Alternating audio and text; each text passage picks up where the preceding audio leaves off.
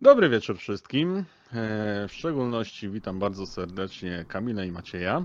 Cześć. Witamy. E, Ja jestem Łukasz, znany czasami pod pseudonimem Creed. I dzisiaj chcielibyśmy porozmawiać na temat kontraktów, które w języku polskim na razie nie występują. Czy będą występować, to nie wiemy tego. Może się nigdy nie dowiemy. E, No ale po kolei. Czym tak na dobrą sprawę są kontrakty? Maciej? Mm, No więc y, są to. z- Może pokażę najpierw, jak pokażę pierwszy kontrakt, jaki jest, żeby było wiadomo, tak. y, Maciej, karty gracza. Tak, ale, ale to jest poprawna odpowiedź. y, To, tak, jest, ale nowy typ, to jest nowy typ kart gracza. Mhm. y, bardzo specyficzny typ kart gracza, y, który.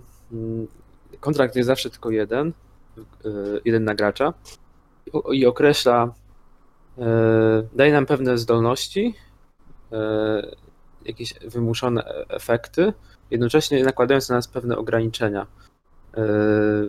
Na przykład, no właśnie, na, na przykładzie tego pierwszego kontraktu Fellowship, że nie możemy stali mieć y, nieunikalnych sprzymierzeńców, y, ale jeśli już mamy dziewięciu unikalnych sprzymierzeńców w grze, to odwracamy kartę na drugą stronę i od tej pory wszyscy unikalni sprzymierzeńcy mają bonus plus jeden do wszystkich y, statystyk z wyjątkiem życia. I E, może tutaj poprawię trochę, przepraszam, się wtrącę. Tu nie chodzi tylko i wyłącznie o sprzymierzeńców, Tak. tylko wszystkie nasze postaci, więc bohaterowie również są tutaj e, premiowani. no tak, faktycznie.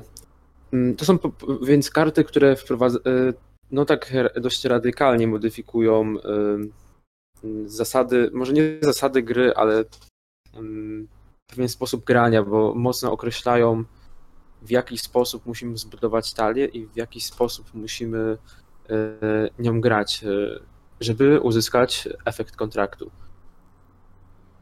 Mhm. Ja bym powiedział, że one budują nowe archetypy talii i te archetypy są w jakiś sposób nakierunkowane na pewien schemat, ale też dają mega dużą różnorodność, jak zbudujemy ten schemat za, za, jednym, za jednym razem, więc e, jest tutaj duży, duży, duży potencjał mm, dla osób, które lubią deck building. A myślę, że większość w lotrze jednak lubi. No, jak ktoś już dotrwał do właściwie końcówki tej gry, tak, no to dla mnie to jest swoistego rodzaju wynagrodzenie naszego trudu, e, który spędziliśmy przez wiele, wiele lat w tej grze. Mm, I to podepnę się tutaj pod to, co powiedział Maciej i to, co powiedział też e, Graf, że e, to jest zupełnie nowy rodzaj e, budowy talii.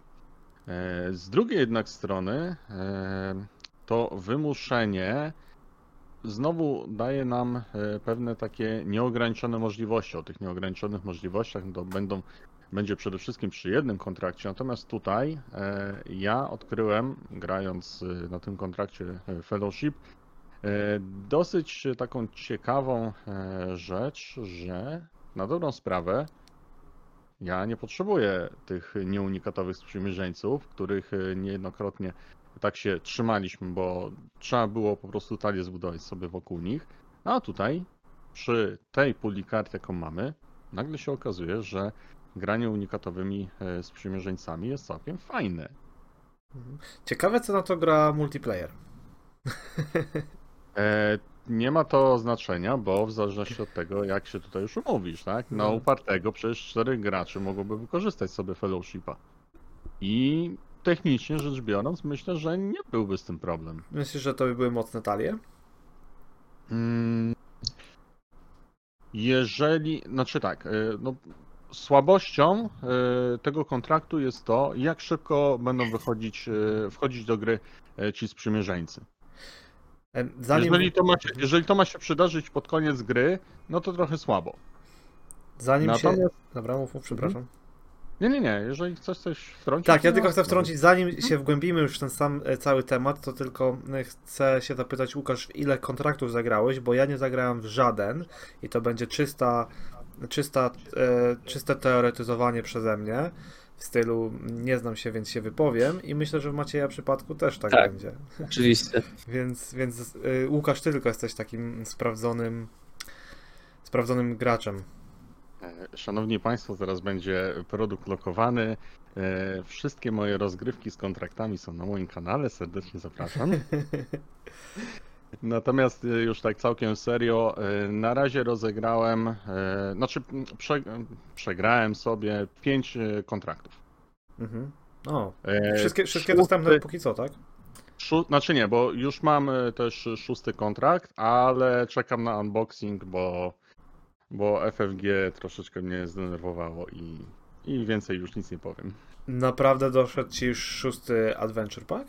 Nie, bo chciałbym przypomnieć, że sześć kontraktów, tak? No bo jeden jest w A jeden w dużym pudełku, okej, przepraszam. Tak, a sześć innych jest w Adventure Packach, Mhm. więc technicznie ja już mam pięć, tak, dodatków, ale jeszcze trzy, piątego nie rozpakowałem. Mhm. Stąd też nie mam jeszcze tego kontraktu. Może jeszcze właśnie bardzo, bardzo dobry. tak trochę chaotycznie, ale też mi wpadło do głowy teraz, że może w ogóle powiedzmy, gdzie możemy znaleźć kontrakty.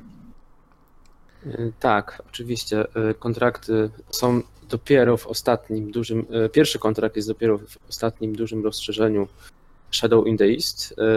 No i kolejne są niestety w cyklu do tego rozszerzenia i w języku polskim.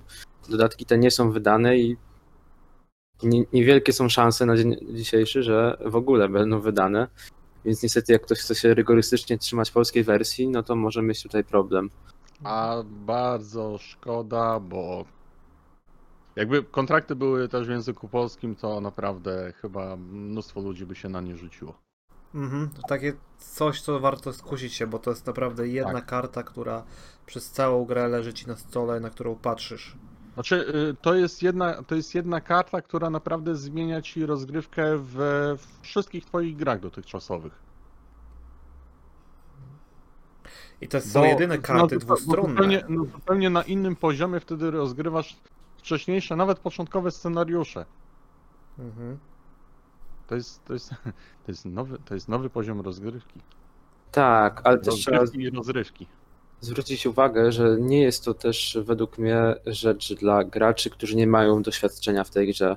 Według mnie jednak, e, jeśli ktoś e, chce sensownie używać kontraktów, to już musi być na pewnym etapie przygody z grą. To nie jest coś, co gracz, który gr- zagrał, nie wiem, 50 partii, może sobie e, zagrać z takim kontraktem, e, tak sensownie, tylko raczej już potrzeba takiego większego doświadczenia. Szczególnie przy tych dalszych kontraktach już. Większej puli kart, nawet, nawet przy tym Tak, To takim... już, to już prędzej, bo Maciek tutaj trochę tak zgodzę się i nie zgodzę, bo to zależy też od typu gracza, tak? No bo jeżeli gracz, który miał doświadczenie w innych grach karcianych e, i powiedzmy tego władcę poznaje od strony mechanicznej, no to może spokojnie sobie jakoś tam rozgryźć ten kontrakt, tak? E, nie mając jakiegoś takiego mega super doświadczenia. Natomiast mm, bardziej tutaj chodzi o to, że no jednak kontrakty wymagają pewnej puli kart. I jeżeli jej nie będziemy mieli, to mm, łączenie na przykład podstawki pierwszego cyklu z kontraktami, no to jest małe nieporozumienie. Tak, tak. I raczej co niektóre kontrakty właśnie wymagają, bym wręcz powiedział, nawet pełnej puli kart lub takiej już naprawdę bardzo solidnej. No, trzeba mieć po prostu minimum połowę, tak? To jest według mnie taki wyznacznik. I to jest też zarazem, y, karty kontraktu są taką chyba największą innowacją, jeśli chodzi o karty graczy, od chyba od czasu wprowadzania zadań pobocznych. Y, A to już było tam w Zaginionym Królestwie chyba w 2015 roku, a Shadow in the East chyba dodatek wyszedł w 2019, o ile się nie mylę. Tak. Mhm. E, Więc przez wiele, przez kilka lat no nie było takich innowacyjnych mechanik, jeśli chodzi właśnie o karty graczy i o dziwo na koniec się one pojawiły i to nie tylko w postaci kontraktów, ale to już nie będę wychodził e, poza zakres naszego tematu. No dobra. Ja nie poznałem tych dalszych cyklów, więc em, nie wiem dokładnie jak to wygląda, ale z tego co się koja- z tego co kojarzę, to tak, nie ma takiego czegoś. W każdym było coś ekstra, coś nowego, jakaś innowacja, jakiś No niekoniecznie. jakiś Nowy, na nowy koncept. No. E, A e, w, ale nie każdy był aż taki duży i zauważalny. No, na przykład mm, po Leśnym Królestwie, po tym, e, po Zagubionym Królestwie, e, no to mamy żeglarstwo, tak? Testy na żeglowanie. Później mamy w Haradzie, e, tam jakieś były coś tam, motywy z pustynią, z suszą, tak? Ale to są Co, ale to były tylko w jednym scenariuszu tak naprawdę i z jakiegoś Aha. powodu tego nie wykorzystali tak naprawdę później. Hara- Harat nie ma takiego swojego mm, rozpoznawalnego brandu. Tak, Aha. tak. No Tak jak bo pierwszym nawet to, co mówię, to jest... tajność, tak? Mhm. Eee, w pierwszym czy w drugim? Nawet to, co mówię, to jeszcze tylko dokończę, że jest rzecz, rzeczywiście to tyczy się talii spotkań, a nie kart graczy, więc no, racja. Okej, dobra. A to... Dobra, to co? To lecimy z kontraktami. Okej. Y, Pierwszy kontrakt, fellowship. No chyba taki naj, najprostszy, już o, o nim przed chwilą wspominałem. y, Polega na mm, wkładaniu do talii tylko unikalnych sprzymierzeńców. No oczywiście możemy mieć dodatki i wydarzenia. Y, Jeśli mamy ich dziewięciu, to karta kontraktu obraca i wszystkie postacie otrzymują plus jeden do siły woli, ataku i obrony. Niestety, jeśli stracimy jedną z postaci, no to kontrakt się obraca z powrotem i na nowo musimy dążyć do posiadania dziewięciu postaci unikalnych. Bardzo klimatyczne i tematyczne, czyż nie? Dziewięciu. Tak, no niewątpliwie. Em, Czy Łukasz próbowałeś zbudować talię, żeby stworzyć prawdziwą drużynę pierścienia? Nie, po co? nie kręciło cię? Ja bym Moje, fel- moje fellowshipy. Nie, ja, ja sobie to zostawiam. Budowanie takiej drużyny pierścienia, jak będę chciał wypróbować sobie e, przy okazji sagi. Mhm. To już prędzej. Natomiast e, wczoraj czy przedwczoraj, tak e, wróciłem sobie myślą do tego kontraktu i stworzyłem talię na dwóch bohaterach. E, na tym bohaterze harackim. Nigdy nie pamiętam, jak on ma na imię. Kal? Może. Na pewno na K, ale co jest tam dalej, to zabijcie, nie mam pojęcia. I zaskoczenie, zaskoczenie Elrond. Mhm. Więc y, talia y, haracko-noldorska. No nie, to nie jest takie zaskoczenie, bo Elrond jest dobry, jeśli gramy talią, gdzie mamy sprzymierzeńców z różnych sfer. Mhm, tak, tak, tak, no ale wiesz o co mi chodzi Maciej, no Tak. takie akurat dopasowanie do niego i bardzo, bardzo ciekawie się pokonywało trolle W którym scenariuszu? e, w tym. mm, W, w, w, w Podróż do Anduiny? Mhm. Tak, tak testowo. Chciałem zobaczyć, jak to będzie działało. Bardzo, bardzo sympatycznie. Mhm. E, Słyszałem wypowiedzi, że niektórzy podchodzą, podchodzili do tego kontraktu i może też tak się wydawać na pierwszy rzut oka i też tak zastanawiam nad tym, że ta karta jest taką wygraj mocniej po prostu, że jak już jesteś na tyle mocny, że masz tych dziewięciu tam sprzymierzeńców, to jest po prostu stół masz ustawiony, że sobie poradzisz i tak z talią spotkań, a to, że dostaną oni ekstra statystyki, tylko spowoduje, że szybciej czy mocniej wygrasz. To nie, nie jest karta, Tak. która pomaga. Nie. Nie, I to karta, która nie, nie jest taka, która pomaga ci w, na początku gry, gdzie jest najtrudniej, gdzie wiesz, ustala się waha, szali się waha twoja wygrana lub przegrana w pierwszej i drugiej turze. Jednakże e, wszyscy mówią jak jeden, że tobie jest złudne wrażenie i że ten kontrakt naprawdę jest ważny. Dlaczego? E, Z jednym powodów jest taki, że mamy zerowych sprzymierzeńców unikalnych o koszcie 0, więc to bardzo pomaga, jak Ioref e, na przykład. E, Trzeba Nawet jak. Galion. No to, no to jest chyba jedyna dwójka o koszcie zero unikatowych. Mhm, A jeszcze jedynek trochę dorzucić, więc ten, ten kontrakt można w miarę szybko Sprawdzałem, sprawdzałem ostatnio, jedynek nie masz za dużo. ułożyć.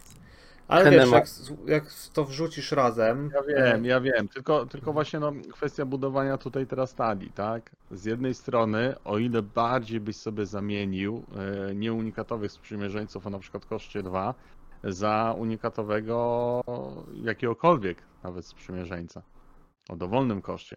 Więc to jest też tak bardzo, według mnie bardzo fajnie jest zbalansowany ten kontrakt.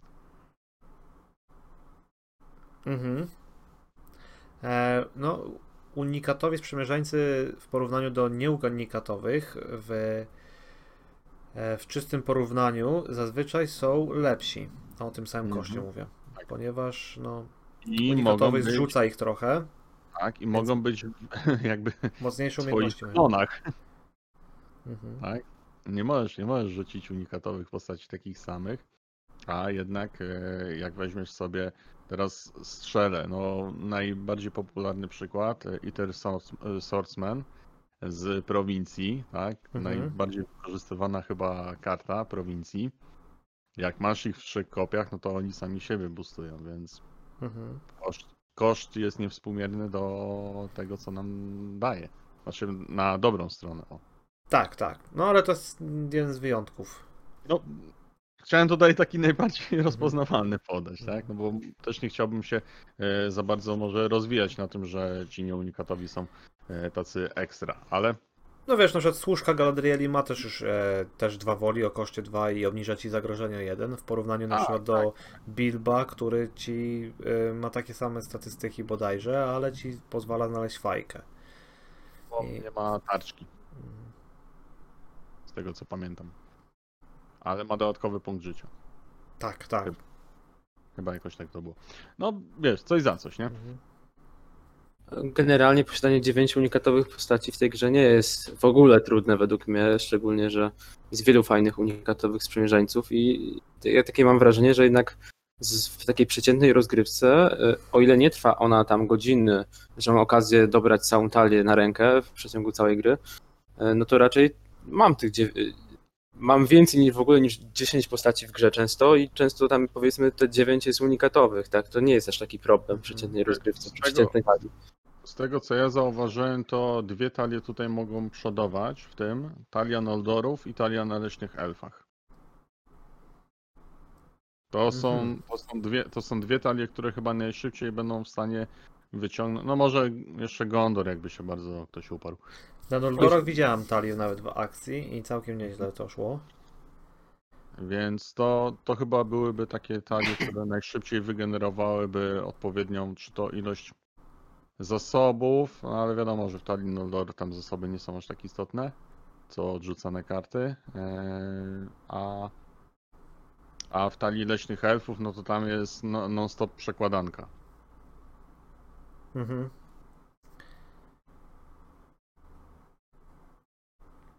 No ciekawe, właśnie wydawało mi się, że leśne elfy nie mają aż tak dużo unikatowych sprzymierzeńców. Jest akurat. Ja stworzyłem czystą talię chyba na leśnych elfach. Tam możliwe, że. Teraz nie pamiętam, czy Galadriela tam była też, czy nie, jako jedyne zaburzenie. Ale tak to miałem same, samych y, leśnych elfów i bardzo fajnie to działało. Okej, mm, czy przechodzimy do kolejnego kontraktu, czy chcecie coś jeszcze o nim dodać? Myślę, że możemy przejść dalej. Mhm. E, Okej, no t- tutaj mamy kontrakt e, The Barger's Turn. E, i To jest chyba taki. No, o dobra, każdy kontrakt jest dziwny, więc nie będę mówił, że ten jest najdziwniejszy. Natomiast Czy jest, według mnie jest najdziwniejszy. Tak jak testowałem, to. To jest najdziwniejszy z tych wszystkich. Okej, E, to może szybko powiedzmy, co on robi. Tak, e, on sprawia, że nie możemy wkładać e, dodatków do swojej talii. I Jednocześnie podczas przygotowania do gry mm, wybieramy 14 dodatków z cechą artefakt lub przedmiot ze swojej kolekcji właściwie. Tasujemy je i kładziemy jako talię karbów czy coś takiego. I później możemy te skarby zdobywać, ponieważ jeśli podróżujemy do obszaru, to dołączamy wierzchnią kartę z tej talii skarbów do tego obszaru. E, Ta, e, ten obszar dostaje plus jeden do punktu wyprawy, natomiast jeśli przejdziemy obszar, no to dostajemy dodatek e, za darmo i niezależnie od tego, z jakiej on był sfery i czy mamy bohaterów nawet z tej sfery. Więc mm, i tu też, więc on, możemy nawet dodatki, które są bardzo fajne, a do których nie mamy odpowiednich bohaterów, um, umieścić w tej talii skarbów, a co więcej, możemy nawet tutaj mm, dać e, dodatki z cechą strzeżona X, które może nie są aż tak popularne, ale są bardzo mocne, e, natomiast mają negatywny efekt, Mhm. który akurat w tym przypadku nie zadziała. Mhm. Tak, to jest chyba najważniejsze, bo od razu nie wiem, czy wszyscy, chyba wszystkie są artefaktami z te dodatki strzeżone. Więc Chyba tak. to jest. Ile ich jest? Siedem mamy na ten moment? Mm, może nawet być więcej. Mm, To Tak. od razu się zapełnia połowa albo nawet ponad połowa tych, z tych 14, e, bo mm, każdy musi być w jednej kopii, to też jest ważne, tak? E, I co? Dołożyć jeszcze jakieś cztery drogie, ważne dodatki i można się bawić w bardzo różnorodne rozgrywki. Jednakże, co trzeba zauważyć, mm, nie pogramy tutaj taliami, na przykład Elrond Villa albo Gandalfem nie pogramy, nie pogramy żadnym bohaterem, Beregondem, nie pogramy żadnym bohaterem, który potrzebuje e, potrzebuje Tak, swoich na dodatków. start. Nie pogramy na przykład talią Noldorów, bo też tu a właśnie, sea, to the sea też nie wejdzie, no. Mm, Znaczy, ograniczy to nam e, redukcję kosztów i tak dalej, i tak dalej. Można by mnożyć i wymieniać przykłady, czym nie pogramy sobie. Oj, ale się nie zgodzę do końca, bo uważam, że Elrond bez Willi jest też świetny i też takim Elrondem można pograć. Można, tak, tak, ale to mi E, chodzi o archetyp Elrond Villia, tak. jeżeli chcesz rzucać te sprzymierzeńców, nie? Bo sobie możesz pomyśleć, ok, w mojej talii nie ma dodatków, to bym sobie wrzucił dużo mocnych sprzymierzeńców i Elronda z Vio i to by było Wiesz, ogień. teoretycznie, teoretycznie możesz wrzucić Wilię do tego, tak? Po Tak, prostu tak, ale to bardzo, mało poten- bardzo mały potencjał wygranej wtedy czuję.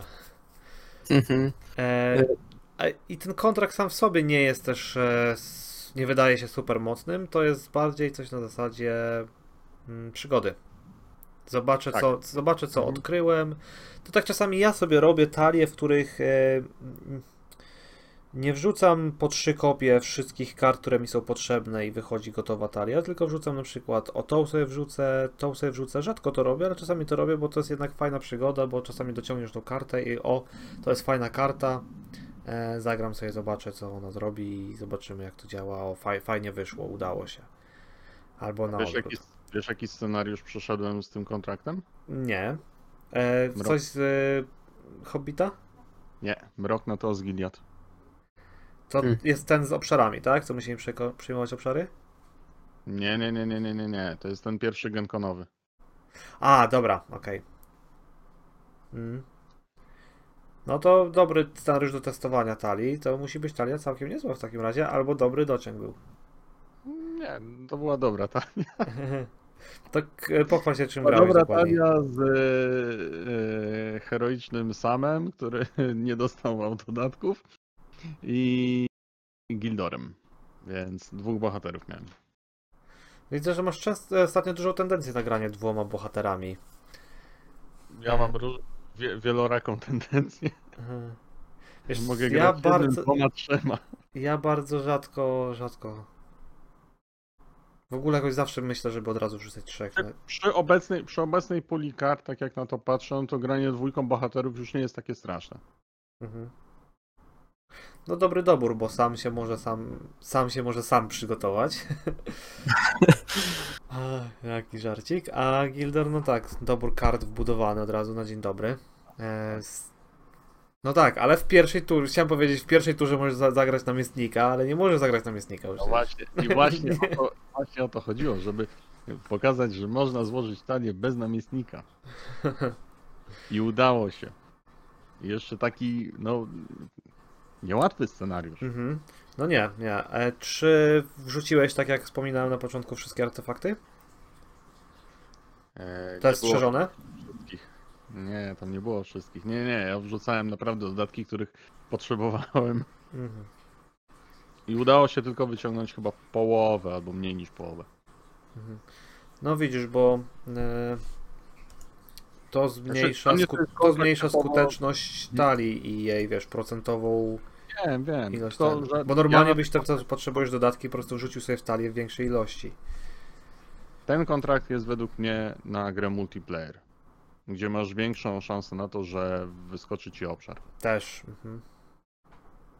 No Tak i- poza tym, ch- chyba nie jest to. Mi się zdaje, że i tak to jest faktycznie, tak jak Kamil mówi, najsłabszy chyba kontrakt. E, Najsłabszy. No, nie ugramy dużo z nim, tak? To jest taki bardziej dla frajdy, chociaż powiem szczerze, że mm, mam takie przeczucie, że jakby miał ten kontrakt, to zwykle ta talia tych 14 artefaktów czy przedmiotów, e, ona, w- 10 kart z tych 14 to byłyby te same karty pewnie przy każdej rozgrywce, bo są po prostu te najlepsze artefakty czy przedmioty, które bym chciał wrzucać, a tylko te powiedzmy cztery karty to były te, te, zmienne, tak? I to mogłoby się dość szybko znudzić, że ta talia skarbów jest zawsze podobna.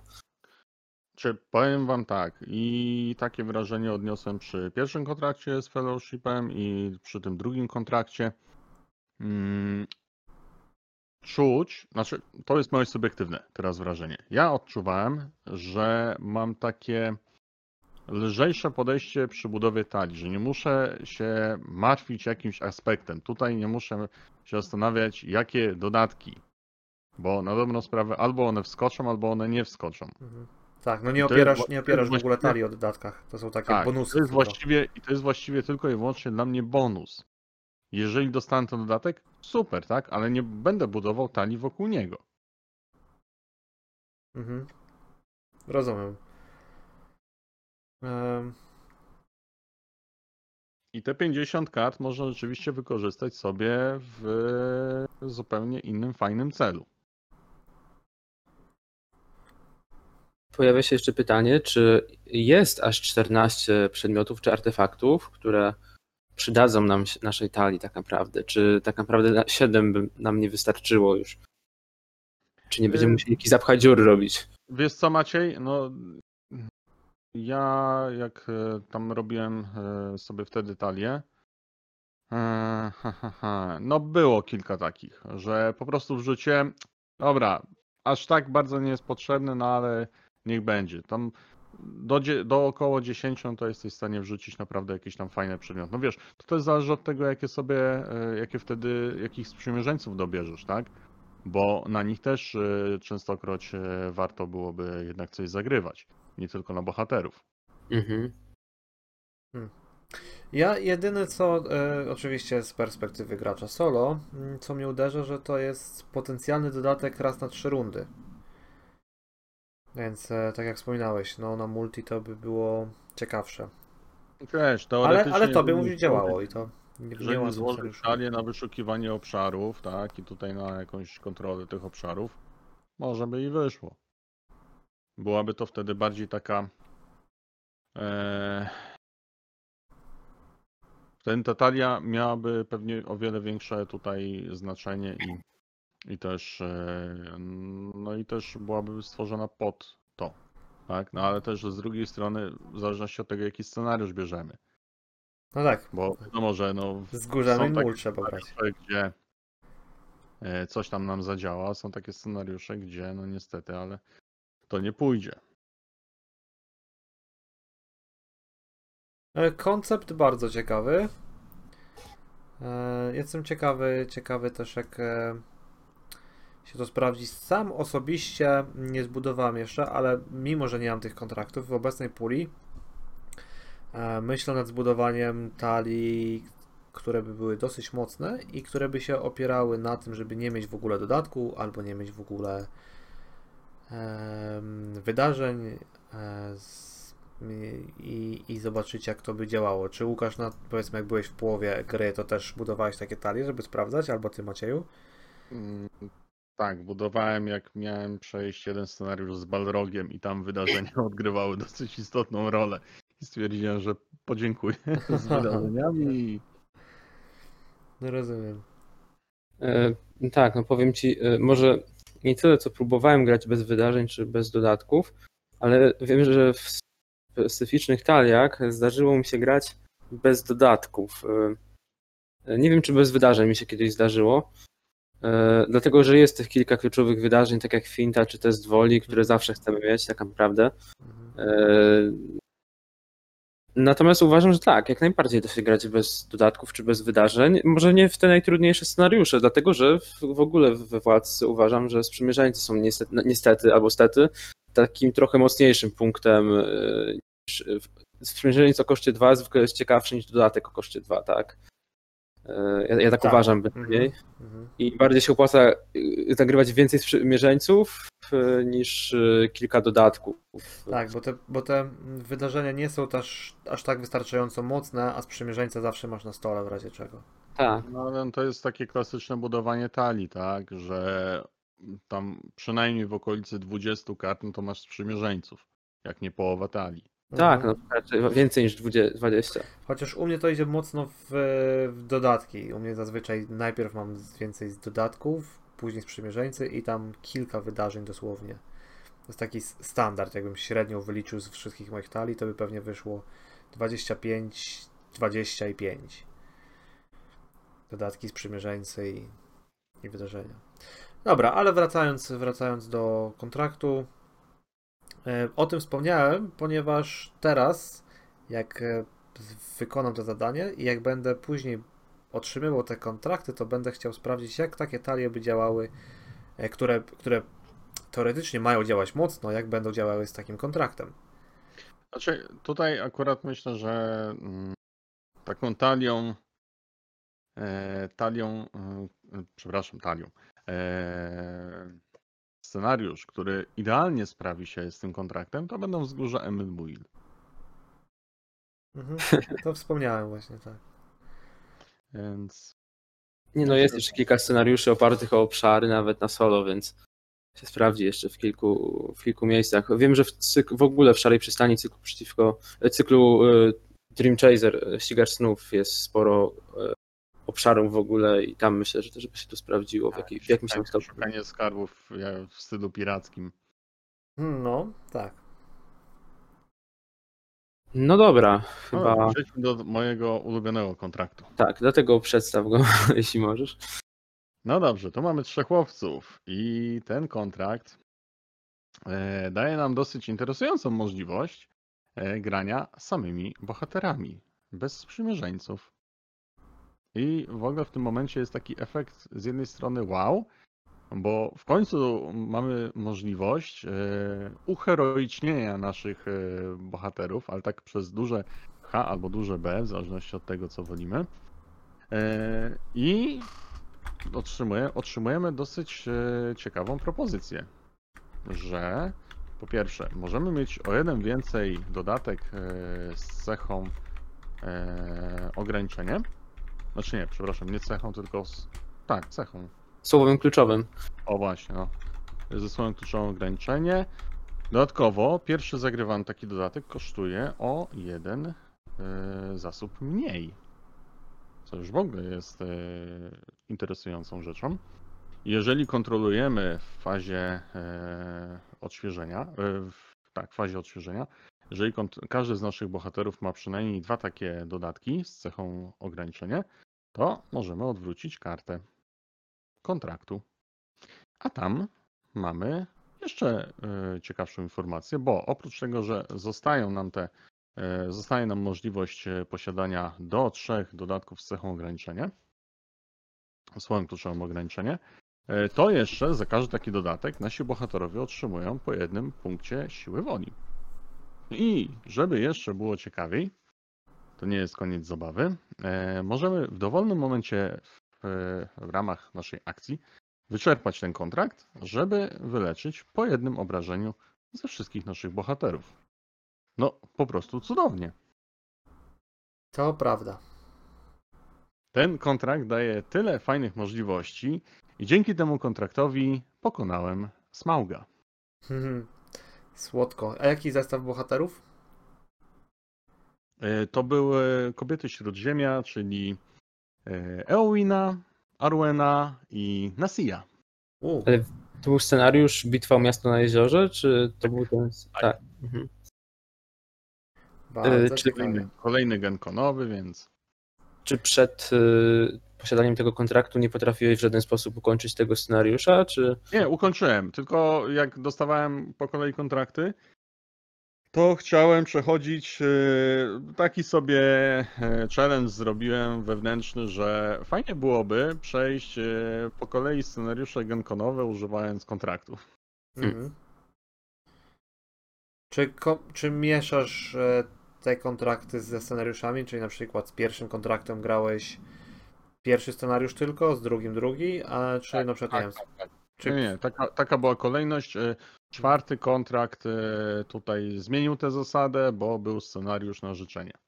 Okej.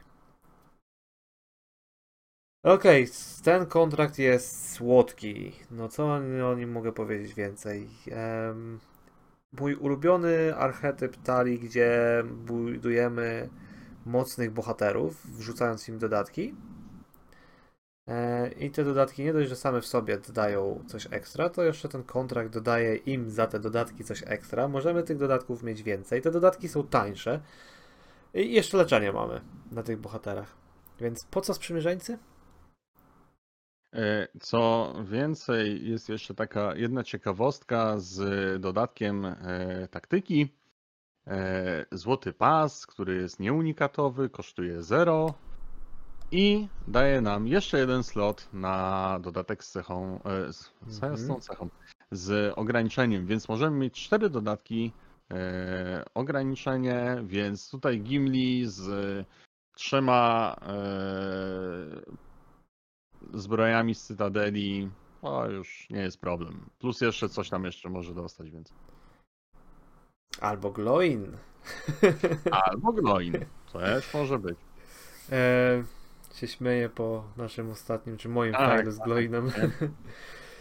e, s- przeliczając tak na szybko, załóżmy, że każdy bohater ma choćby po dwa dodatki z ograniczeniem i kontrakt mamy odwrócony już, tak? Mhm. To jest 6 ekstra siły woli. 6 No. ekstra siły woli to jest. No, standardowo to jest dwóch sprzymierzeńców, o, e, przepraszam, trzech sprzymierzeńców o koszcie 2 z ducha. Mhm. Każdy po dwa siły woli, tak lekko licząc. Mm, jedyny, jedyny jakby minus tego kontraktu jest, minusem tego kontraktu jest to, że mm, trzeba jakoś zadbać o odświeżanie, bo jednak ci sprzymierzeńcy dają, wiem jaki koszt dają, ile dają siły za jaki koszt, ale czasami możemy kogoś wstrzymać, żeby tylko zrobił za mięso armatnie. Tutaj będziemy musieli sami sobie radzić z obroną. Tak, i to jest chyba główny minus tego kontraktu, że niestety z, wieloma bohaterami nie zadziała to w właściwy sposób, bo nie będziemy mogli ich odświeżać po prostu. Yy, wystarczającą liczbę razy. A są jeszcze scenariusze, które nam często, w których talia spotkań często tapuje nam jeszcze te karty graczy i y, jeśli gramy taką standardową talią, to sobie tapujemy jakiegoś sprzymierzeńca o koszcie 2 na przykład, albo o koszcie 1 nawet, a nie bohatera, który tam ma 5 siły woli i 4 ataku załóżmy, Mhm. dzięki tym dodatkom. No niestety, no wtedy jest już y, problem. y, Natomiast też się zgodzę tutaj, że to jest jeden z najciekawszych kontraktów w ogóle, jaki istnieje. I bardzo bym chciał zagrać z, z jego pomocą, bo właśnie y, on, y, on jakby może nie rozwiązuje problem, ale stanowi taką alternatywę, bo tak jak mówiłem, nie, granie na sprzymierzeńcach jest łatwiejsze i często nawet po prostu bardziej y, sensowne, efektywne w wielu scenariuszach. A właśnie ten, ten kontrakt wreszcie sprawia, że chrzanić sprzymierzeńców lepiej grać na dodatkach i na wydarzeniach. Y, Że w, w, z góry nam narzuca, że nie możemy mieć tych sprzymierzeńców i naprawdę y, wreszcie ci bohaterowie, którzy tak naprawdę często mają statystyki mniejsze od przeciętnego przeciwnika, który jest w talii spotkań, wreszcie oni są bohaterami, wreszcie Aragorn jest Aragornem, kurde, a nie jakimś tam e, gościem, który ma statystyki jak jakiś przeciętny ork, tak?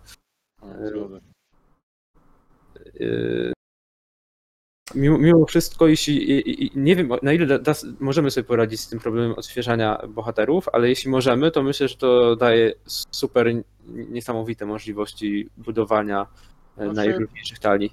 Zauważ, zauważ Maciek, że dużo dodatków masz, y, które pozwalają ci na odtapowanie, tak?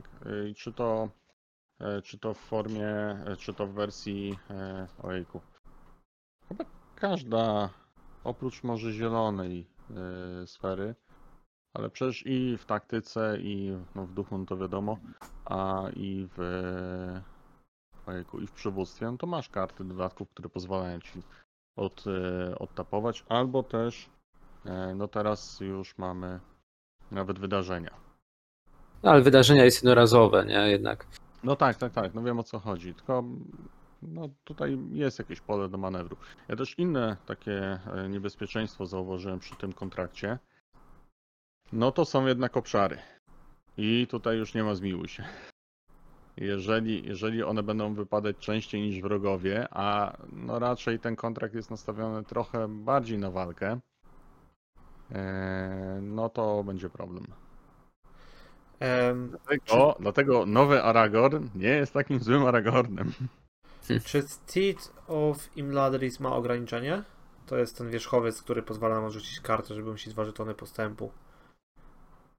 Nie Chyba nie. pamiętam, ale obszar musi być aktywny. Mhm. A chodzi mi o to, że wiesz, że tutaj może się zdarzyć taka sytuacja, że będziesz miał trochę w strefie przeciwności i nie nadążysz z, ze ściąganiem obszarów i może ci się zrobić, wiesz. Czyli oprócz tony, tony broni z ograniczeniem, mm, też by się przydało trochę wydarzeń na obszary. No tak, tylko że tych wydarzeń też nie ma za dużo, które potrafią co, cokolwiek robić w strefie przeciwności. I to masz właściwie Z duchu i z wiedzy tylko. No, Nie, nie, nie są jakieś też y, specjalnie mocne wszystkie, tak. No. Znaczy, jedyny, jedyna e, to jest mm, to jest zawrót. Ten, co Aha. ściąga z e, wyprawy głównej i możesz wtedy Mhm. położyć sobie na, Tak. e, na obszarze. Ale to jest jedyne wydarzenie. No dobra. Nie wiem, chcecie jeszcze coś dodać? Nie, spoko. Ja się zastanawiam, e, bo ten kontrakt naprawdę brzmiał na początku e, dla mnie jako najciekawszy, ale ten z fellowshipem też jest bardzo interesujący i nie wiem w sumie, który przeważa. Mimo, że, mimo, że jak wcześniej powiedziałem, to jest styl mojej gry, to nie wiem, czy ten z fellowshipem bardziej mnie interesuje. Okej, ale możemy przechodzić dalej. Według mnie one są zrównoważone, tak, no bo tutaj jednak masz bardzo dużym plusem jest to, że masz to leczenie. Mhm. Są dobrze jest- wyważone i ładnie zbalansowane. Więc tutaj, no, jeżeli miałbym wybierać pomiędzy jednym a drugim, to naprawdę miałbym ogromny problem. Tak, bo e, one dają ci bonusy, ale to nie jest coś takiego, że wiesz, wygrywają grę za ciebie. No właśnie, no właśnie o to chodzi w tych kontraktach i to jest Mhm. ich y, piękno, że one są kuszące, ale musisz jednak pokombinować. Tak, całe szczęście, że kontrakty nakładają na graczy pewne ograniczenia, tak? I to jest też bardzo fajne, że przy budowaniu talii, że mamy jakieś ograniczenia i zupełnie inaczej podchodzimy do budowania talii, jest to o wiele ciekawsze. Nie możemy sobie takich standardowych kart y, wrzucać. Tych tak zwanych samowkładających się do talii. Mhm. Czyżby y, właśnie kolejny kontrakt, do którego zaraz przejdziemy, też będzie Łukasz twoim ulubionym? E, Za mało go jeszcze ograłem. Ja grałem chyba nim może. A, ten, a, o, nie, to ten to jest mój ulubiony. Przedstaw w takim razie znowu. E, Szary Wędrowiec, tak, The Grey Wanderer, no to o ile wcześniejszy kontrakt dawał nam poczucie takiej epickości, no to tutaj mamy coś, co wszyscy fani tajności, no chyba czekali na to od y, samego początku wyjścia tej gry, tak, że jednym bohaterem naprawdę możemy odmienić los Śródziemia. I to czuć, naprawdę to czuć. Nie dość, że wybieramy, możemy mieć tylko jednego bohatera, co dla niektórych jest, w tym dla mnie, e, jest e, ciekawym smaczkiem w całej grze.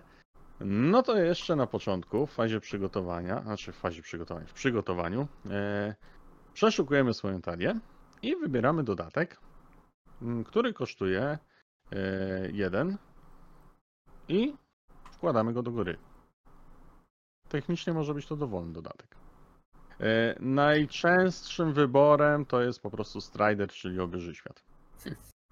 Bo to jest najbardziej logiczne e, posunięcie, jakie można zrobić z tym kontraktem. Oczywiście są wyjątki pewne, ale gdyby zrobić statystyki, to obieży świat jest to strzał w dziesiątkę dla tego bohatera.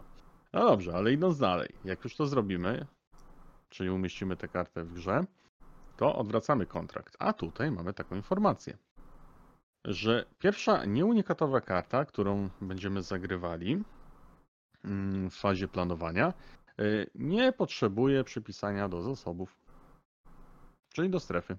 Może być to dowolna rzecz. E, I mamy taką dosyć ciekawą akcję, że podobnie jak w poprzednim e, kontrakcie, również ten możemy wyczerpać sobie w dowolnym momencie, na tyle na ile pozwala nam to okno akcji. I wybieramy jedną, e, przepraszam, wybieramy dwie z pośród trzech rzeczy.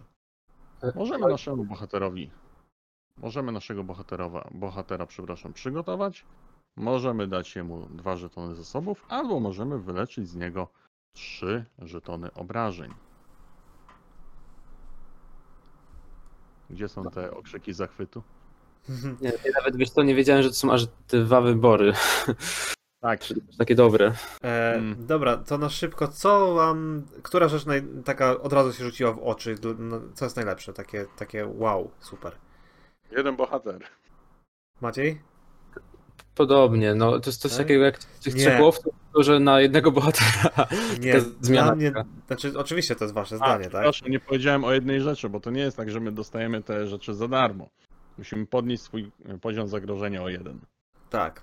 E, dla mnie e, jest najważniejsza wolność w budowaniu talii, jeżeli chodzi o wkładanie sfer do talii. Możemy grać jakąkolwiek sferą, jakimkolwiek bohaterem z dowolnej sfery, a karty możemy rzucić sobie, oczywiście nie unikatowe tylko, trzeba pamiętać, z, z każdej Się innej. unikatowe możemy wrzucić pod pewnymi warunkami. Jakie Tak, no później możemy sobie zagrać czy tak, ale e, jeżeli masz fintę, a grasz wiedzą, to tą fintę, jak dobrze rozplanujesz, to będziesz mógł zagrać w pierwszej turze już nawet. Nie, nie zagrasz. No to jest Chyba, że dlaczego? to się będzie aplikowało w fazie planowania. Bo jest tylko w fazie planowania. Tak, Mm, tak. No widzisz. Mm.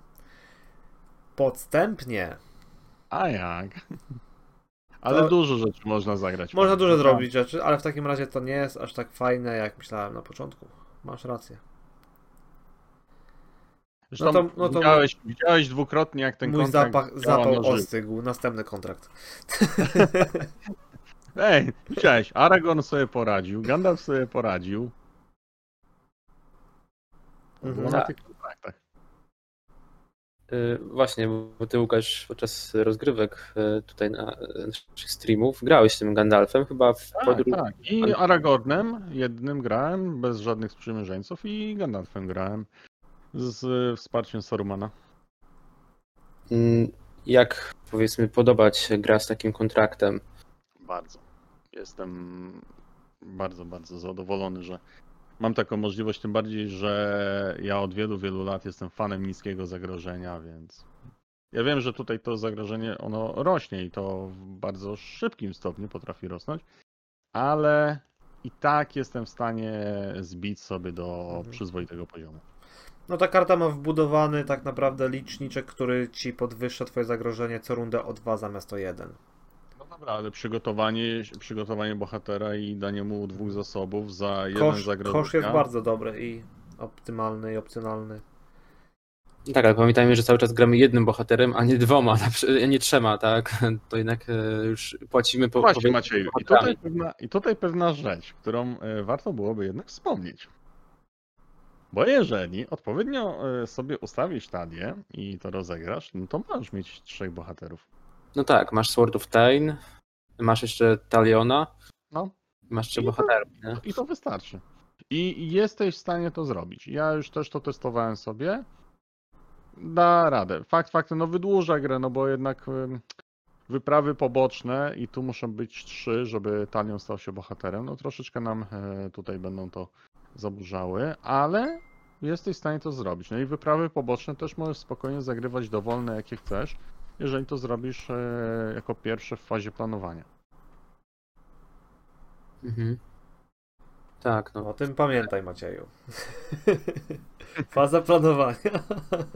Spoko. Tak, Każdy, tak, każdy musi się Ale nie, przyzwyczaić tutaj- do tego tutaj, kontraktu, e, że tu chodzi o fazę Z planowania. doświadczenia, jak obserwowałem ciebie, błąd i Mhm.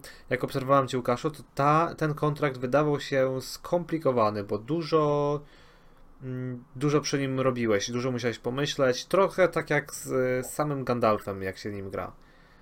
Tak, tak, no, no tutaj było podwójnie, bo Mhm. Gandalf ze swoim dedykowanym kontraktem, więc. Ale, ale warto. Warto jednak poświęcić chwilę na to, żeby dobrze wszystko ładnie rozegrać. Y, Mhm. I to jest właśnie ten kontrakt i ten poprzedni, o którym rozmawialiśmy, y, Trzech Łowców. Są właśnie te kontrakty, które no, nie są w, ża- w żadnej mierze dla graczy bez doświadczenia, tak? Tu, żeby jednak zbudować sensowną talię, to potrzeba e, mieć ogran- ograną grę. Mm, No bo też nie każdy scenariusz niestety, znaczy nie, niestety, no może nie niestety, ale wiele scenariuszy jednak faktycznie wymaga większej liczby postaci. I teraz, jak nam jednego bohatera tam coś zatapuje, i nawet jeśli mamy możliwość odtapowania w wyniku karty Grey Wanderer, czy w wyniku nieoczekiwanej odwagi, no to czasami to może nie wystarczyć nawet, tak, w scenariuszu. No ale niestety, no coś No, za ale, coś. też, no ale jest też taki jeden scenariusz, który po prostu sprawia, że automatycznie przegrywamy. no nie ma jak zagrać w ucieczkę z Dol Guldur. No ładnie. Więc no tutaj nic nie zrobimy. Mm, Setup, przegrałeś grę. Tak, mhm, dokładnie. No i też jest trochę tak, że chyba jednak e, zwykle będziemy grali z tym kontraktem, wykorzystując tych bohaterów powiedzmy typu Aragorn, Gandalf, takich bardziej uniwersalnych, tak, i mocniejszych. To na E, pewno. Ci tacy, co mają jeden siły woli, na przykład tam, albo jeden ataku i jak, jak, tutaj przepięknie, że pozwolę wejść sobie słowo, tutaj przepięknie sprawdza się niebieski Glorfinder. No, ojeny. On to już nie dosyć, że rozpoczyna z naprawdę już, już niżej się nie da, no teoret... nie, no niżej się nie da, no bo teoretycznie możesz Goluma, ale nie zagrasz żadnego dodatku na niego i to trochę byłoby słabe. Ale poniżej tej, tej piątki naprawdę nie zejdziesz. I jeszcze mając takiego mocnego bohatera i od razu przecież skoczy ci, no teoretycznie można byłoby światło Wajnoru, ale po co, skoro jest obieży świat, który da ci większe korzyści. Mhm. No tak. e, Jest ciekawa sytuacja, kiedy grając z Glorfindelem nie będziemy wkładali światła Walinoru. Tak, tak. Mhm. No pięknie. Eee, Przechodzimy dalej? Ja, y, tak, tylko jeszcze tutaj chcę dodać, że ja na początku y, byłem bardzo zaciekawiony tym kontraktem, ale widząc jak inni nim grają, e, jak będę grał samemu na pewno, ale czy w grze na wiele osób? Nie wiem. Trochę, nawet na dwójkę trochę to się już wydaje za dużo, żeby i stalię spotkań na przykład e, mm, rozmyślać nad nią, co tutaj zrobić i nad własną talią i jeszcze patrzeć, co tam u kolegi. Tak y, przytłaczało mnie to. Takie miałem wrażenie. Mhm. Ale może to Tak. też jest kwestia doświadczenia ogrania, bo na przykład w Gandalfie też można tak czuć na początku, a teraz jak gram, to tylko rachciach i, i wiadomo, co chcemy zrobić. Tak, faktycznie Gandalf jest takim bohaterem, co niestety trzeba zachować duże skupienie podczas gry, żeby się nie pogubić. No chociaż faktycznie, jak już graliśmy ki, ki, tam 100 partii w tym Gandalfem, no to połapiemy się w tym, ile razy wymienialiśmy kartę z wierzchu stosu z kartą z ręki na przykład. Bo Mhm. tutaj się trochę można po, poplątać, tak? Albo czy za, już e, z, e, zagrywaliśmy kartę. Czy jeśli korzystasz z fajki, tak? No bo jak nie korzystasz. Tak, tak, o, to- o to mi chodzi, nie? Bo jak zapomnimy czasami tam stapować jeszcze, to. No dobra. Mm, Może tym razem dla odmiany mm, Kamil przedstawi kolejny kontrakt, bo to już chyba nie jest ulubiony kontrakt Łukasza. To Ojej, nie ja, jest ja go nawet nie znam za przeze dobrze. mnie kontrakt. Council of the Wise, tak? Tak.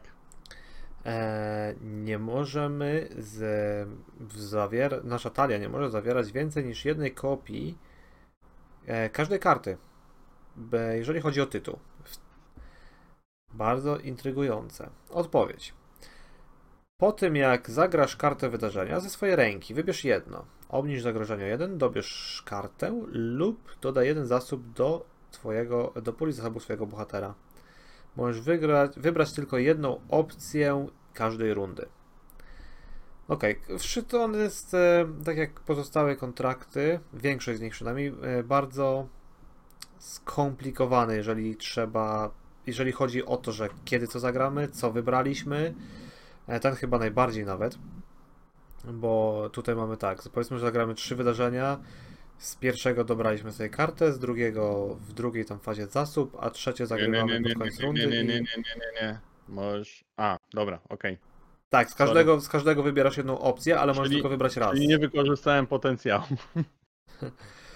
E, I trzeba o tym pamiętać po prostu, można się zakręcić, więc to jest e, jeden z, jeden z potencjalnych minusów. Druga rzecz, która może być, tak, e, jak nie ja, od negatywów zaczynam, ale e, ten kontrakt też mnie jakoś nie powalał, e, ponieważ jedna kopia każdej karty sprawia, że twoja talia jest bardzo...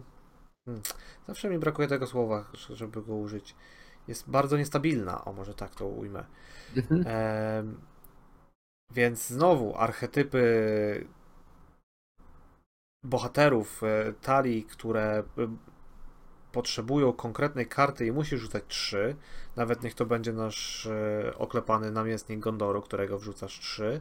No nie, no tutaj będzie jeden, więc jak na coś liczysz bardzo, to raczej się przeliczysz niż to dostaniesz. E, więc starasz się zbudować talię na takich kartach, które Tak jak wcześniej o tym mówiłem, że zagram, może coś fajnego wyjdzie, o akurat się udało, albo i nie.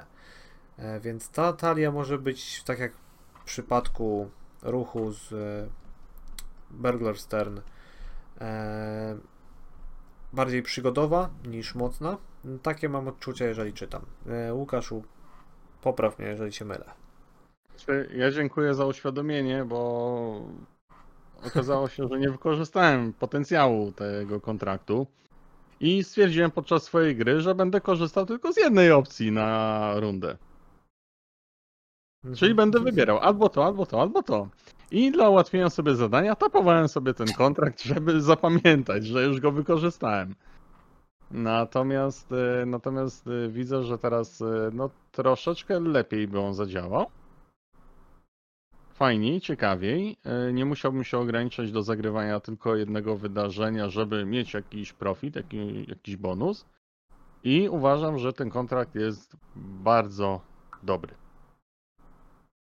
To jest kontrakt, który, e, który wymaga chyba najwięcej takiego kombinowania przy układaniu talii. I dodatkowo pamiętania. A on widzę, że troszeczkę był e, projektowany przy okazji innej gry, bo w grze o Tron jest bardzo podobna rzecz. Mm, I właściwie takie samo działanie, tylko tam można było zastosować trzy razy na, e, na rundę jakiś efekt, a tutaj te efekty po prostu sobie wymieszali. Ja nie kojarzę takiego efektu, może to jest jednego z dodatków, który jeszcze, którego jeszcze nie otworzyłem w grze Tron. To jest, jaki, to jest jakiś późny dodatek z Mhm. gry o Tron. Ja już tam też, znaczy ja go kojarzę tylko przez ogłaszanie, e, natomiast e, jakby tutaj trochę abstrahując od e, Władcy, w grę o Tron już tam nie gram od dłuższego czasu i, i, i, i tylko śledzę, co tam się działo, tak? No bo gra już też została zakończona. E, Też podobnie jak Kamil, uważam, że ten kontrakt, podobnie jak Burger Stern, no jest taki trochę mm, specyficzny, tro, trochę mniej ciekawy od tych pozostałych. E, Bo on jest no, niby taki, no okej, jedna karta w talii, więc budowanie talii jest takie w sumie wtedy ciekawe nawet. Ale czy to Tak, później bo jakoś. kopię to Tak, jest takie Oczywiście w ogóle w tej grze budowanie talii jest przyjemnym elementem też obcowania z grą, tak? E, Więc e, powiedzmy, ale mi się wydaje właśnie, że bardziej ten kontrakt nam jeszcze bardziej uprzyjmia to budowanie talii niż samą rozgrywkę. Bo faktycznie, jeśli mamy jedną kartę, jedną kopię karty w talii, no to. Ok- Okej, no ja rozumiem, że e, ten kontrakt jest w miarę uniwersalny i możemy pod różne, pod ró- najróżniejszych bohaterów, pod najróżniejsze Mhm. sfery jakoś go stosować. W przeciwieństwie do może innych kontraktów, które są trochę sztywniejsze. Niemniej jednak uważam, że ten efekt z tymi wydarzeniami, to mi czegoś brakuje. On jest ok, on nie jest zły jakby, ale on nie jest po prostu cie- ciekawy w ogóle. Że tak zagrywa. Po prostu y. Znaczy- Maciek, powiem ci tak, ale to znowu będzie moje takie wrażenie subiektywne. E, on w teorii wydaje się nieciekawy, ale jak zagrywasz, no to tak, masz dociąg, którego często brakuje, tak? E, masz jakieś małe, bo małe, ale obniżenie, e, obniżenie twojego zagrożenia i w sumie ten zasób, no to też e, daje ciekawą możliwość. No, ja wyszedłem z takiego założenia, że skoro to jest taki kontrakt, no to dobrze byłoby mieć jednak więcej tym razem wydarzeń. I rzeczywiście to się sprawdza. Dzięki temu, że mogę mieć tylko jedną kartę mm, z nazwy, też odciążyło to e, mój zasób na przykład sprzymierzeńców. I skoro mam tylko po jednym, to dzięki temu te wydarzenia będą e, troszeczkę lepiej jednak działały. Tak, bo to jest y, podobnie jak rozmawialiśmy o, przy trzech łowcach, tak, że znaczy to była moja opinia, że właśnie ci składanie sprzymierzeńców do talii jest częściej, często jest bardziej takie opłacalne, prostsze i silniejsze. No i y, dlatego, że na przykład wydarzenia czy dodatki nie są takie mocne i właśnie ten kontrakt y, w przeciwieństwie do Free Hunters jakby działa na wydarzenia, a nie na dodatki. Y, Podejrzewam, że oni chcieli z, z tych wszystkich siedmiu kontraktów, żeby właśnie jeden dotyczył wydarzeń, Mhm. e, dlatego zrobili właśnie taki kontrakt. Natomiast właśnie mimo wszystko uważam, że on do samej rozgrywki jest chyba taki najmniej e, atrakcyjny, natomiast budowanie talii jest po prostu ciekawe i, jest to właśnie jeden z tych kontraktów, które mnie by tam mniej osobiście interesowały. Mhm. Ja teraz e, tak sobie na szybko zacząłem myśleć, jakby można było sprawić, żeby talia była.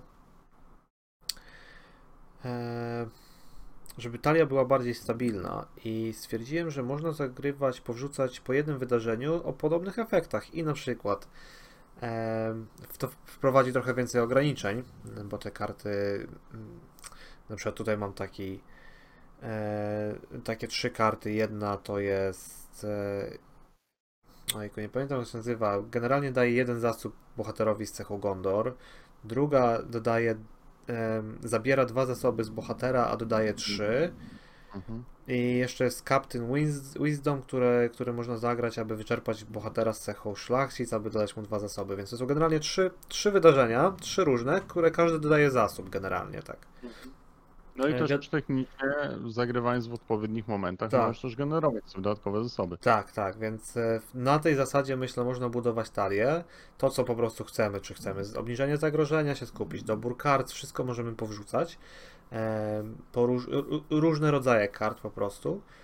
E, I drugą rzecz, którą jeszcze chcę dodać, że ten kontrakt pali mózg przy budowaniu talii pewnie, pali mózg jeszcze bardziej przy graniu nim, ale gra może okazać się mimo wszystko bardzo przyjemna z nim. Tak jak w przypadku e, tego z, kontraktu z dodatkami, że jak wyciągniemy coś i dołączymy za darmo nawet taki pancerz Cytadeli, to jest albo któryś z tych e, strzeżonych dodatków, artefaktów, to jest mega, mega przyjemne uczucie. Czy ja tutaj widzę taki ciekawy potencjał, jeżeli naprawdę no, chcemy wyciągnąć tę jedną unikatową kartę, bierzemy bohatera, e, ojejku, tego Dunedaina, Tran... Tarduila, czy jakoś tak. A Tego, chodzi co- ci. e, Dobra, Tego, co w wiem. przygotowaniu wyciąga nam e, kartę wyprawy. Mhm. Ja go nie mam jeszcze, ale wiem o kogo chodzi. Mhm. No i gather information, tak? Tak, tak, tak. No i wiesz, Tylko woli trzeba mieć, żeby przejść. no, to jest akurat do zrobienia. Mhm. On też nie ma nie wiadomo ilu punktów wyprawy, więc Tak, to jest e, całkiem, całkiem dobry pomysł, Natalia. Wiesz, i wystarczy, że jedna osoba w grupie miałaby coś takiego, tak? Znajdziesz kartę kluczową dla siebie, a cała reszta no to będzie przecież takim dodatkiem później już. Tak, ale ogólnie ten ko- taki. Albo jeszcze w drugą stronę, jak będziesz miał przecież jakiegoś Istari, no to co za problem wrzucić sobie też wydarzenie słowo rozkazu. Też można, tak. No dobra, chyba. Chyba można przejść dalej. Dobra, przygotujcie się, bo teraz będzie mocne uderzenie. Mm, To od razu się spytam, który z Was chce przedstawić ten kontrakt. Nie wiem, który z Was się bardziej na niego jara. No to ty przedstaw. Maciej przedstaw. Ja mam przedstawić. Tak. No, No dobra. Mm, Okej. Y, y, Messenger of the King, posłanie z króla chyba to byłoby w wersji polskiej. Mhm. Y, To jest znowu dodatek, y, znaczy dodatek, kontrakt, który mm, modyfikuje nam ilość y, bohaterów i bohaterów, tak? Może mieć dwóch y, takich standardowych, ale może mieć jeszcze jednego dodatkowego, w którym to się stanie dowolny, unikalny sprzymierzeniec z naszej talii. Sumujemy jego siłę woli, atak, obronę i punkty życia żeby ustawić, żeby usta- dodać go do tego początkowego poziomu zagrożenia. Yy, No i oczywiście co, to jest normalny bohater. Mm, Daje, ten kontrakt daje no, jakieś tam w ogóle już kosmicznie duże możliwości yy, budowania talii, ponieważ unikalnych sprzymierzeńców podejrzewam, że mamy grubo ponad setkę. E, I teraz pomyślmy sobie, że każdy z nich może być bohaterem, i co więcej, niektórzy, y, mając mocne efekty, całkiem fajne statystyki, mogą mieć też y, bardzo niski y, koszt zagrożenia. Na przykład Ro- Rosie, która tam ma dwa siły woli, dwa punkty życia, tak? To jest tylko plus 4 do kosztu zagrożenia. E, Jest jeszcze wiele innych, tak naprawdę, przykładów. Tylko wtrącę na szybko, e, na szybko wpisałem na Hall of Bjorn, to jest 111 sprzymierzeńców, ale tutaj też są em, sprzymierzeńcy ze, neutralni. Nie wiem, czy oni mogą być. Chyba neutralni nie mogą być, nie? Nie. To, to, to kilku mniej jest wtedy, bo tam Gandalfy, Sarumany, no nie, bo tacy, Mm, tacy tak, taliony. bo jest, że nie, nie neutralny. Ale około setki myślę jest nowych bohaterów jedną kartą. Mhm. A plus 77, których mamy. Jeszcze warto dodać, y, że ten sprzy- sprzymierzeniec, który się staje bohaterem, nie może być przygotowany więcej niż raz y, na fazę. No dobra, to nie jest jakieś wielkie ograniczenie. Jak, myślę, że jest na rundę. Y, Bardziej, że przecież na innych bohaterach byśmy się skupiali, żeby byli przygotowywani więcej. Myślę, że to ogranicza takie komba na przykład z Faramirem, żeby wiesz, w jednej rundzie przechodzić kartę i E, To raz, a dwa, bardzo e, tematycznie i klimatycznie jest tutaj to rozwiązane, tak? No, że jednak tu mamy takiego, no, giermka z jednej strony, który jest, no, pomocnikiem, jakoś tam awansuje, aspiruje dopiero do tego, żeby stać się bohaterem. mhm. mm, Łukasz, ty. Aha, chyba jeszcze nie testowałeś tego kontraktu, ty już go posiadasz. To jest, to jest rzecz, która leży u mnie na półce i czeka na, czeka na jedną rzecz i Na jaką rzecz? na promki, które nie zostały mi wysłane. Jestem bardzo nieszczęśliwy z tego powodu i powiedziałem, że nie zrobię unboxingu, dopóki mi nie doślą promek. Ale ja ci gratuluję od razu i się pochwal, że posiadasz kolekcję już wszystkich e, koszulek na karty. Tak, tak, tak. Udało się. Naprawdę długie miesiące mi to zajęło, ale mam ogromną radochę z tego, że właściwie, właściwie to wszystko mam, bo matę, której mi brakowało, to sobie tam dorobiłem. Ups, powiedziałem to na głos. E, chyba nie miałem dwóch A- czy trzech promek genkonowych, no to też jakoś się tam udało się zrobić na własną rękę, na własny użytek, więc, Ta, więc mam mat, pełną kolekcję. ta mata była zupełnie, zupełnie niedostępna już? Czy była jakaś abstrakcyjna cena? Mm, ona była zupełnie niedostępna. Ale mi Mm, chodzi, żeby z drugiej ręki kupić. Nie, co ty. Żadne eBay, nic. Tam raz była, raz była taka okazja, ale, ale cena mnie trochę przystopowała, więc. No dobra, ale wracając do kontraktu, dlaczego Tak, tak, tak. uważasz, Łukasz, że ten kontrakt y, jest taki znakomity? Znaczy, on po pierwsze y, rozwala grę w pozytywny sposób. Daje takie niesamowite możliwości.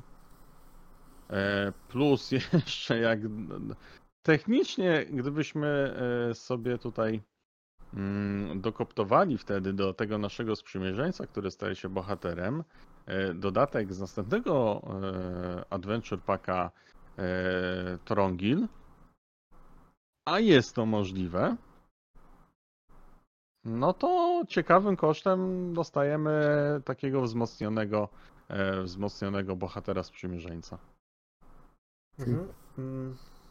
No, e, na pewno Arwena jest takim dobrym celem, to już wspominaliśmy w, na którymś z poprzednich celów, jeżeli chodzi.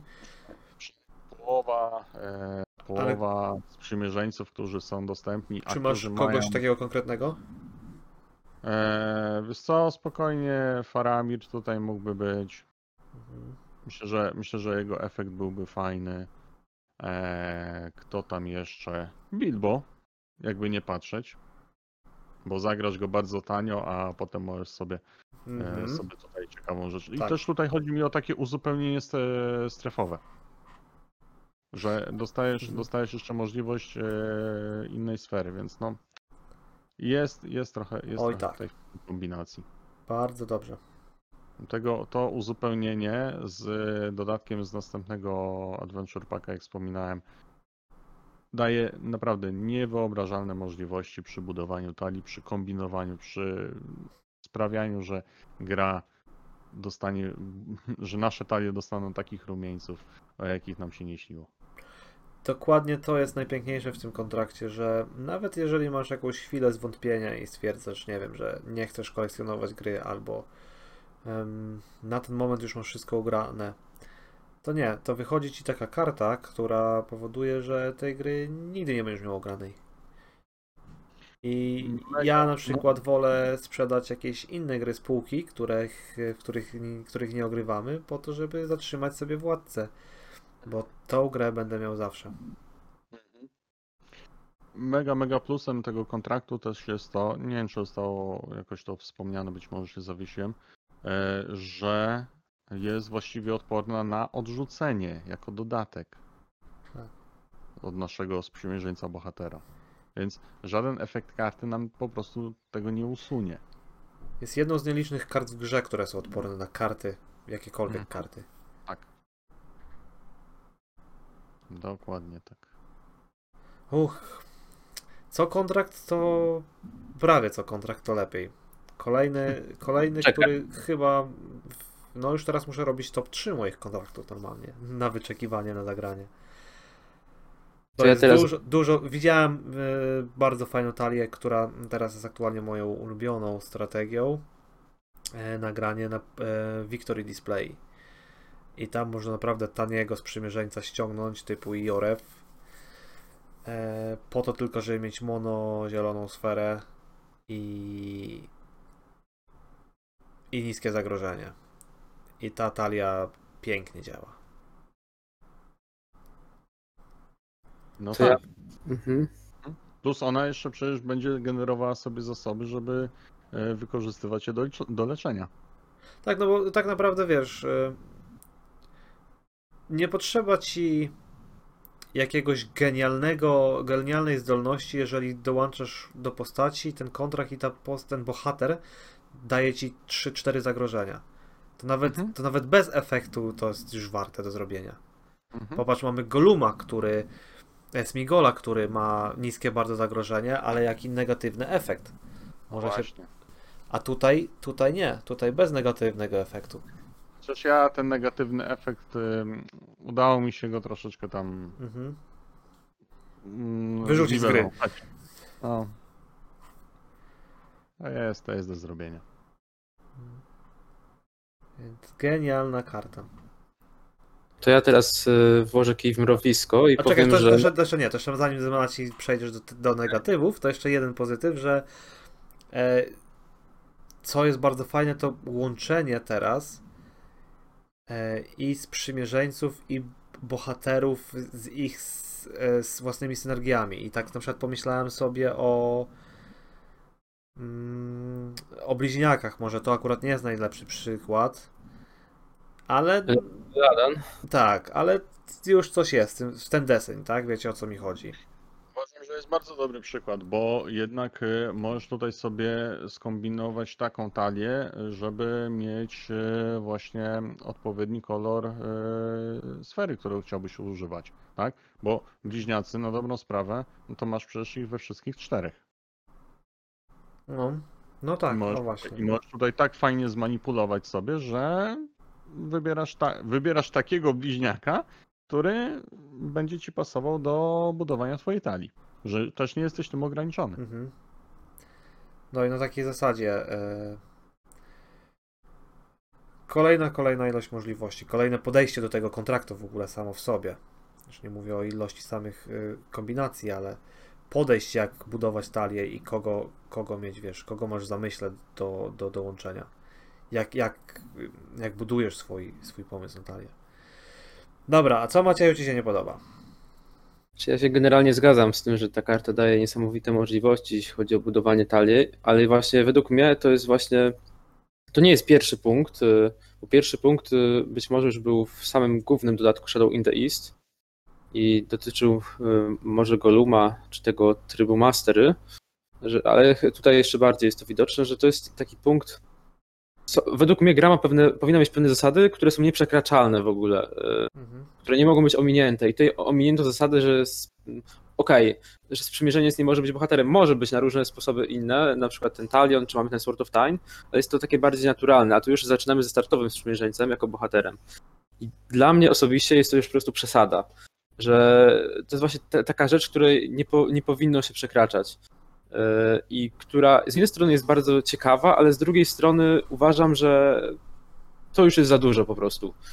Yy, Bo przecież równie dobrze mogliby zrobić kontrakt, że gramy na samych trzech sprzymierzeńcach bohaterach, tak? I też wszyscy by się cieszy- cieszyli. No ale czy to już nie jest przesada? Trochę, trochę chyba Maciek zdemonizowałeś ten kontrakt, takie mam wrażenie. e, Ja Bo- jeszcze.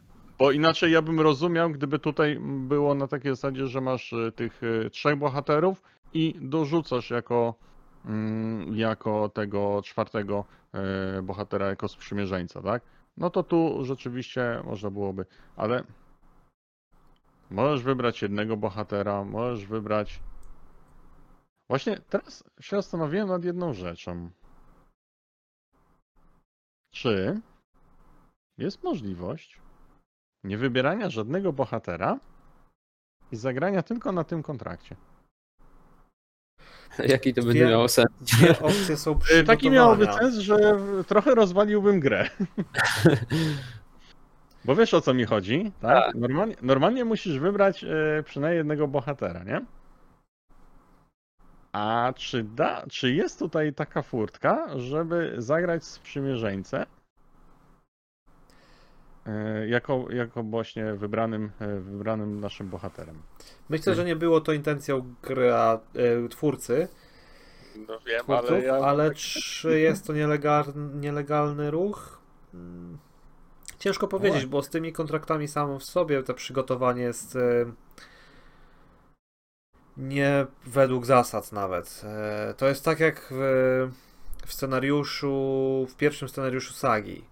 W, mamy przygotowanie i normalnie robisz przygotowanie, dobierasz sobie startową rękę, 6 kart, e, wykładasz bohaterów, dobierasz startową rękę, 6 kart, przychodzisz do przygotowania scenariusza. E, A tam mamy spóźnienie, opóźnienie Gandalfa, No. E, I każdy, każdy myślę, że wie, że ta karta jest, ląduje pierwsza na stole i dobiera jedną kartę mniej. Ale jakbyś chciał grać według zasad, to w zasadach nie. Ta, ta karta jest źle, po prostu mm, jest źle zaprojektowana i e, jeżeli chciałbyś grać według zasad, to powinieneś ją praktycznie zbagatelizować. Bo przygotowanie scenariusza następuje po dobraniu startowej ręki. I tak samo na przykład jest z kontraktami, które e, przeszukują ci dodatku. E, Generalnie najpierw bierzesz startową rękę, a później dopiero możesz wyszukać, wyszukać i dodatku o koszcie 1 Mhm. i dołączyć go do szarego wędrowca i tak dalej. Co mogłoby być upierdliwe, bo na przykład z tradera chcesz tylko jednego dołączyć, bo wiesz, że go zawsze wybierzesz. A jak ci czasem wy wyszedł na rękę, nie było to intencją e, twórców, ale to jest trochę pokomplikowane. Mm, Mogę jeszcze do, dowalić do pieca? Mhm. Dajesz. E, e, i uważam już, ha, w ogóle mm, ten, ten kontrakt chyba jako jedyny, ale mogę się teraz mylić. Nie ma takiego y, ograniczenia tak naprawdę, nie nakłada na gracz. Okej, że można mieć dwóch bohaterów normalnych, no ale no i tak mamy trzech jakby, tak, łącznie. I tutaj brakuje mi, żeby na przykład ten bohater yy, miał jakiś zwiększony koszt zagrożenia na start. Plus 3, nie wiem, plus 5, tak? Bo nie, nie, nie. erozji, która ma 4, 4 kosztu zagrożenia. No dobra, ale weź pod uwagę, że różyczka no to ma dwa punkty życia, tak? Ono praktycznie nie ma obrony, nie ma ataku, ono ma tylko Ma efekt i może chodzić na wyprawę, tak? Nawet no, tak. Ja wiem o tym, ale, ale ona nawet jako sprzymierzeniec, no to przecież może być równie dobrze tak wykorzystywana. Tak, ale chodzi o to, że ten kontrakt pozwala nam mm, wykorzystywać jako, nie wiem, są, jest wielu sprzymierzeńców o koszcie 2, którzy mają na przykład dwa ataku, dwa siły woli, ale e, tutaj chyba najbardziej chodzi o tych, co mają dwa siły woli, tak? E, Ich koszt zagrożenia był, wyniósł pewnie tam 4, tak? I mamy takiego bohatera o koszcie 4, który tam może nie jest jakiś specjalny, ale ma koszt 4 po prostu, tak? I te dwa siły woli, więc może sobie chodzić na wyprawy, tak? I dostarczyć osoby. Do głowy. Słucham? Teraz mi żwawiec przyszedł do głowy, gdzie jego koszt jako bohater byłby w sumie niewspółmierny do tego, żeby być dalej sprzymierzeńcem. Mhm. Łatwiej go kupić niż. Tak. y, Tak, tak. Je, jeszcze wchodzi do gry oczywiście wterpany, tak? A, no, więc No, no, no. wyczerpanego bohatera na Tak. dzień dobry. A jeszcze e, a propos tego Torongila, e, że możemy sobie Arwenę sprzymierzeńca zmienić, znaczy Arwenę, która jest sprzymierzeńcem bohaterem, zmie- zmienić na Arwenę, która jest e, bohaterem, Zmienić tylko dodać. dodać, no to już uważam, że to jest w ogóle jakieś tam przegięcie. e, Tak, Maciej, tylko tutaj znowu, no najpierw musisz dociągnąć to, Tak, potem trzyma zasoby, żeby to zagrać, no to to też jest w jakiś tam sposób uwarunkowane. A już w ogóle e, jest jedna karta jeszcze, e, e, która z tego poprzedniego dodatku, tam gdzie był ten kontrakt, gdzie musimy mieć unikalne karty, która nam pozwala zamienić bohatera na innego z kolekcji. Tam to już jest w ogóle, powinno być zakazane tam.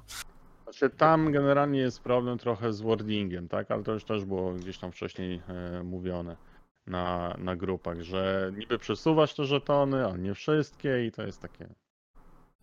No w każdym razie według mnie właśnie ta karta już, e, ten Messenger of the King przekracza pewne pewien zakres zasad po prostu, tak, który według mnie powinien być e, nieprzekraczalny, a, albo właśnie przekraczany w taki sposób, jak to robi Sword of Tain, tak, że jednak ten Sword of Tain jest dość drogi i nawet nie jest aż tak super e, niesamowicie użyteczną kartą, którą byśmy tam chcieli często używać, ale jest przydatny. Mhm.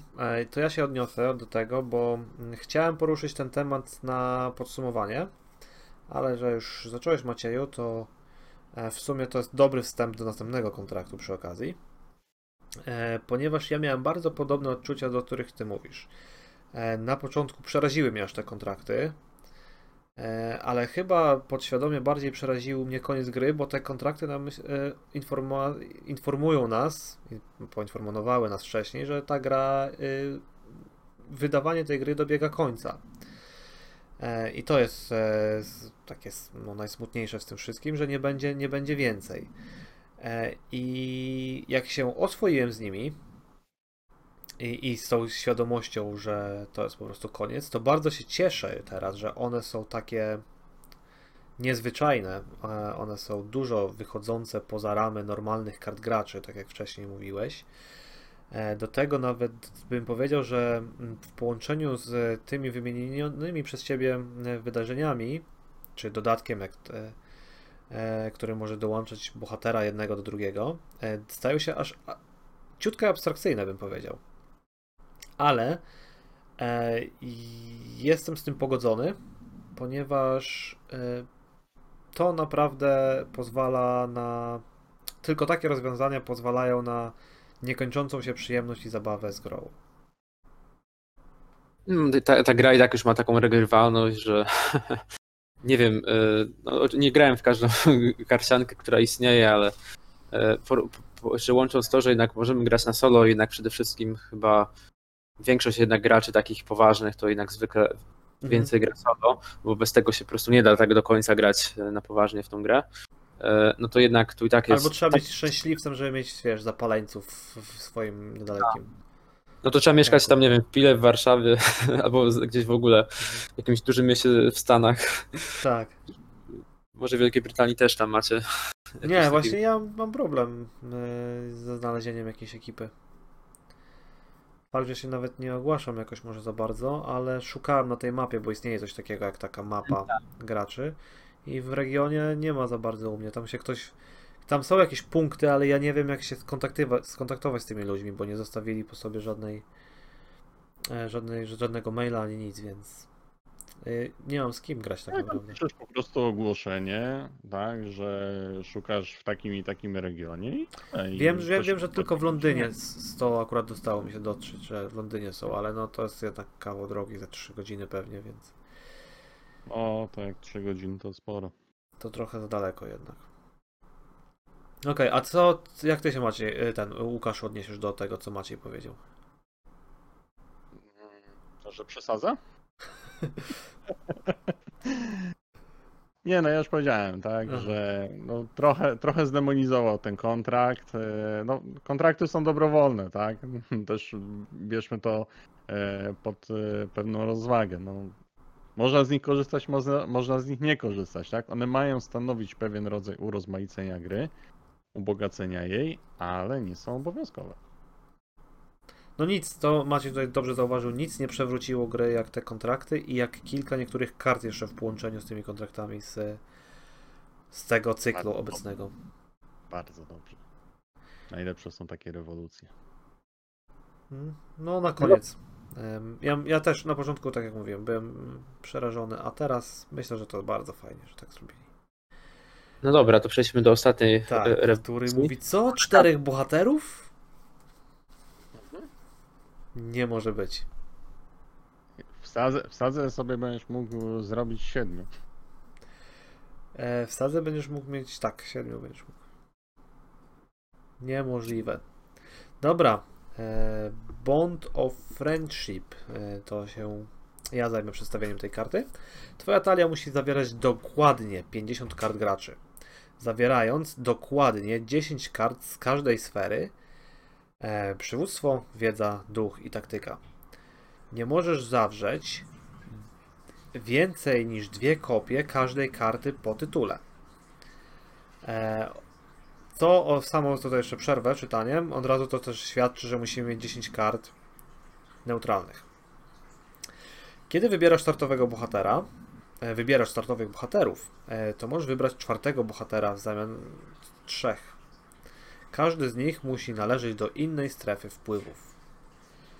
W skrócie telegraficznym, czterech bohaterów z czterech różnych stron, 50 kart w talii, po 10 z każdej sfery i z neutralnych też 10. Nie ma strony drugiej, więc to jest karta jednostronna.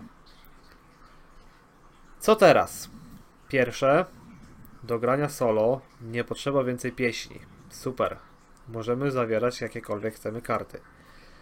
Pierwszy, pierwsza myśl, e, co zawsze podkreślam, swoboda wkładania różnych sfer i korzystania z różnych sfer w kartach.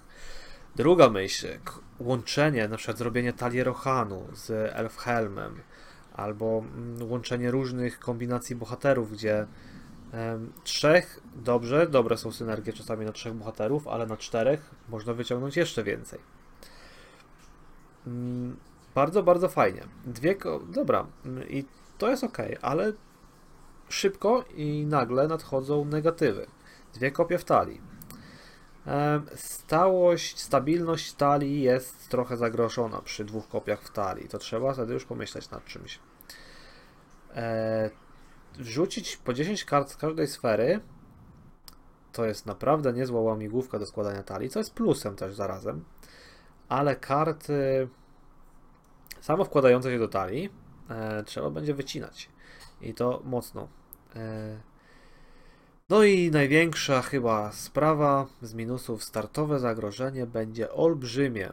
E, Generalnie to chyba dałoby się, co? Dałoby się, myślicie, przegrać grę od razu w przygotowaniu ze startowego zagrożenia? Kto tam Tak. ma? Gandalf 14, Saruman ma chyba 13, tak? To 27? 15 i jeszcze jest To e, 40. drzewiec.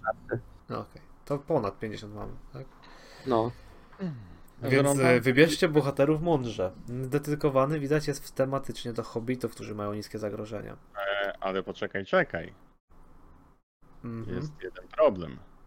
Mówiliście o których bohaterach? Ha, no właśnie, Elrond, Drzewiec, Gandalf i... Aha. No, Gandalf, Gandalf od razu jest wpuszczany z e, tej talii. No tak, dobra, to tak. W takim razie mm, spróbujmy zbudować. Najwyższy koszt to by był wtedy Saruman, powiedzmy z wiedzy, to jest 13. W taktyce mamy ile? 12 wtedy? 25. Aragorn. E, w duchu to jest e, Círdan. Círdan też ma 12, nie? Tak. 37 i w, przywó- i w przywództwie mamy jakąś 13, nie mamy chyba, też jest 12 najwięcej. Tak. Oj, tam zagramy jakąś kartę Doom na początek. Nie, no jest Aragorn y, też faktycznie. Znaczy, ale można teraz, można będzie fizycznie na czterech Aragornów, jeżeli ktoś chce zagrać. O! 48 zagrożenia na dzień dobry było. E, tak, e, bohaterowie z niższym zagrożeniem, albo kombinacja dwóch z średnim, dwóch z niższym. Mhm. Kar- Glorfindel myślę, że zawsze będzie ciekawą opcją tutaj. E, i tak jak wszyscy hobbici, my Jakieś mówimy. szybkie zbicie zagrożenia. Albo tak. Szybkie. A, przepraszam. Wiecie, jak dałoby radę tak e, e, autolus? Mm, jak? Wystarczy dać jednemu z nich pierścień. A, o widzisz. Od razu ci obniża do 45 i po zabawie. Tak.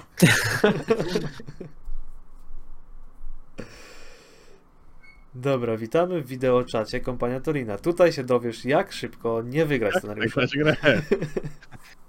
Dziękujemy. Eksperci.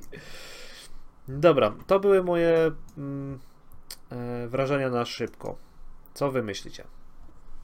E, To znaczy tak, e, ja tutaj na początku jak zobaczyłem ten kontrakt, to też miałem takie trochę mm, zas- zas- zastanowienie takie, czy to też nie jest to przekroczenie tych jakichś, e, jakiegoś zakresu zasad, którego nie powinno się przekraczać.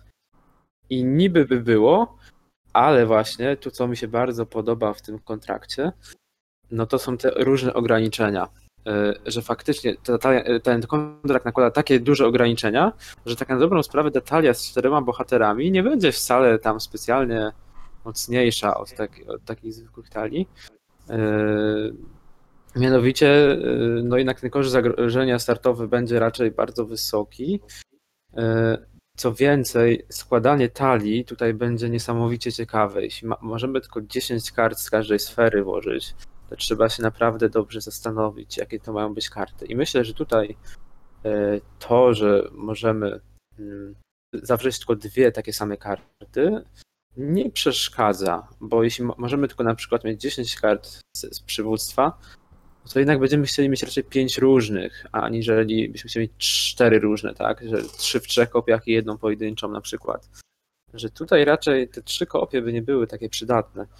I granie na czterech bohaterach też oczywiście będzie samo w sobie ciekawe, ale właśnie według mnie ten kontrakt jest e, bardzo fajny ze względu na te ograniczenia, jakie on nakłada. Że okej, no mamy czwartego bohatera, niby fajnie, ale tak naprawdę to wcale nie będzie łatwo z tym, z tym kontraktem żyć. Mhm.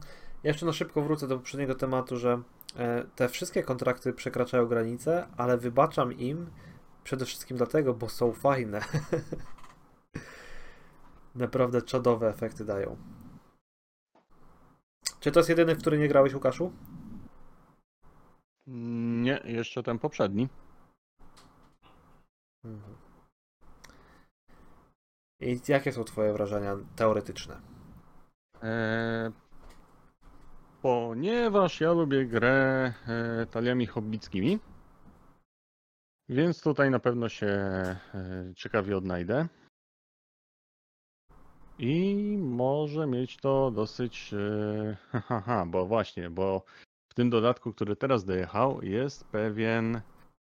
E, Pewien specyficzny, pewna specyficzna karta dodatku, czerwona księga Mhm. która daje wszystkim e, postaciom hobbickim plus jeden do siły woli.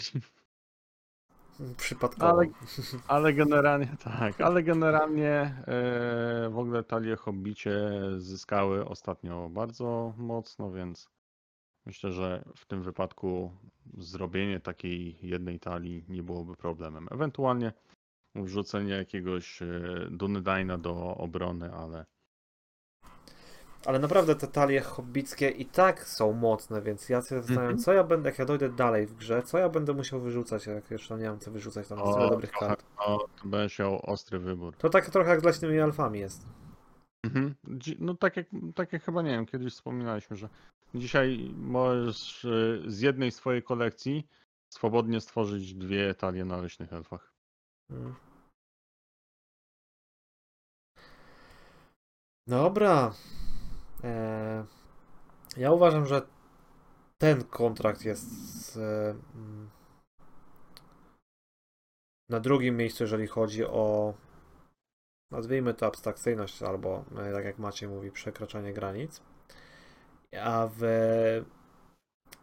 w skali mojej ciekawości, zainteresowania znajduje się w środku, powiedzmy, tych wszystkich kontraktów. Aczkolwiek co najbardziej mm, mi się w nim podoba, to aspekt wykombinowania skutecznej talii, bo tutaj ten kontrakt y, nie pomaga ci tak jak na przykład pierwszy, że daje ci bonus, albo że y, jak zagrywasz karty, to daje ci bonus. On ci generalnie nie daje żadnego jakiegoś bonusu. On ci mówi, Oprócz tego, że masz dodatkowego bohatera. No tak, tak. Ale e, nie ma stałego jakiegoś takiego. Znaczy, no to jest stały bonus oczywiście, ale zarazem też i minus pod kosztów zagrożenia i tak dalej. Ale ten kontrakt ci mówi: graj w tą grę, ale na innych zasadach po prostu. Zmieniamy zasady gry. Znaczy, on. I wtedy się dostaje nowa gra. Mhm. On właśnie bardzo fajnie ogranicza to, że możemy mieć tylko i wyłącznie 50 kart. I teraz myśl człowieku, jak to w najbardziej sensowny sposób wykorzystać. Dokładnie. A podejrzewam, że dużo kart będzie tylko i wyłącznie na przykład w jednej kopii.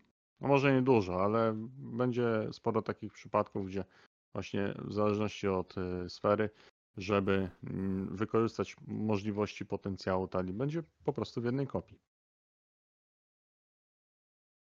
Dokładnie. Jeżeli chodzi o unikaty. Mm, To co, jeszcze na koniec takie podsumowanie, e, może każdy z nas przedstawi, e, albo nie wiem, w ogóle kolejność e, kontraktów, jeśli chodzi o osobiste takie zainteresowanie, co jest lepsze, co, jest, co się znajduje na dole listy, albo jakieś, nie wiem, top 3, jak wolicie. Jak to by było u ciebie, Łukasz? No u mnie byłoby to bardzo ciężkie, bo z Mniej więcej. U jednej mnie strony też.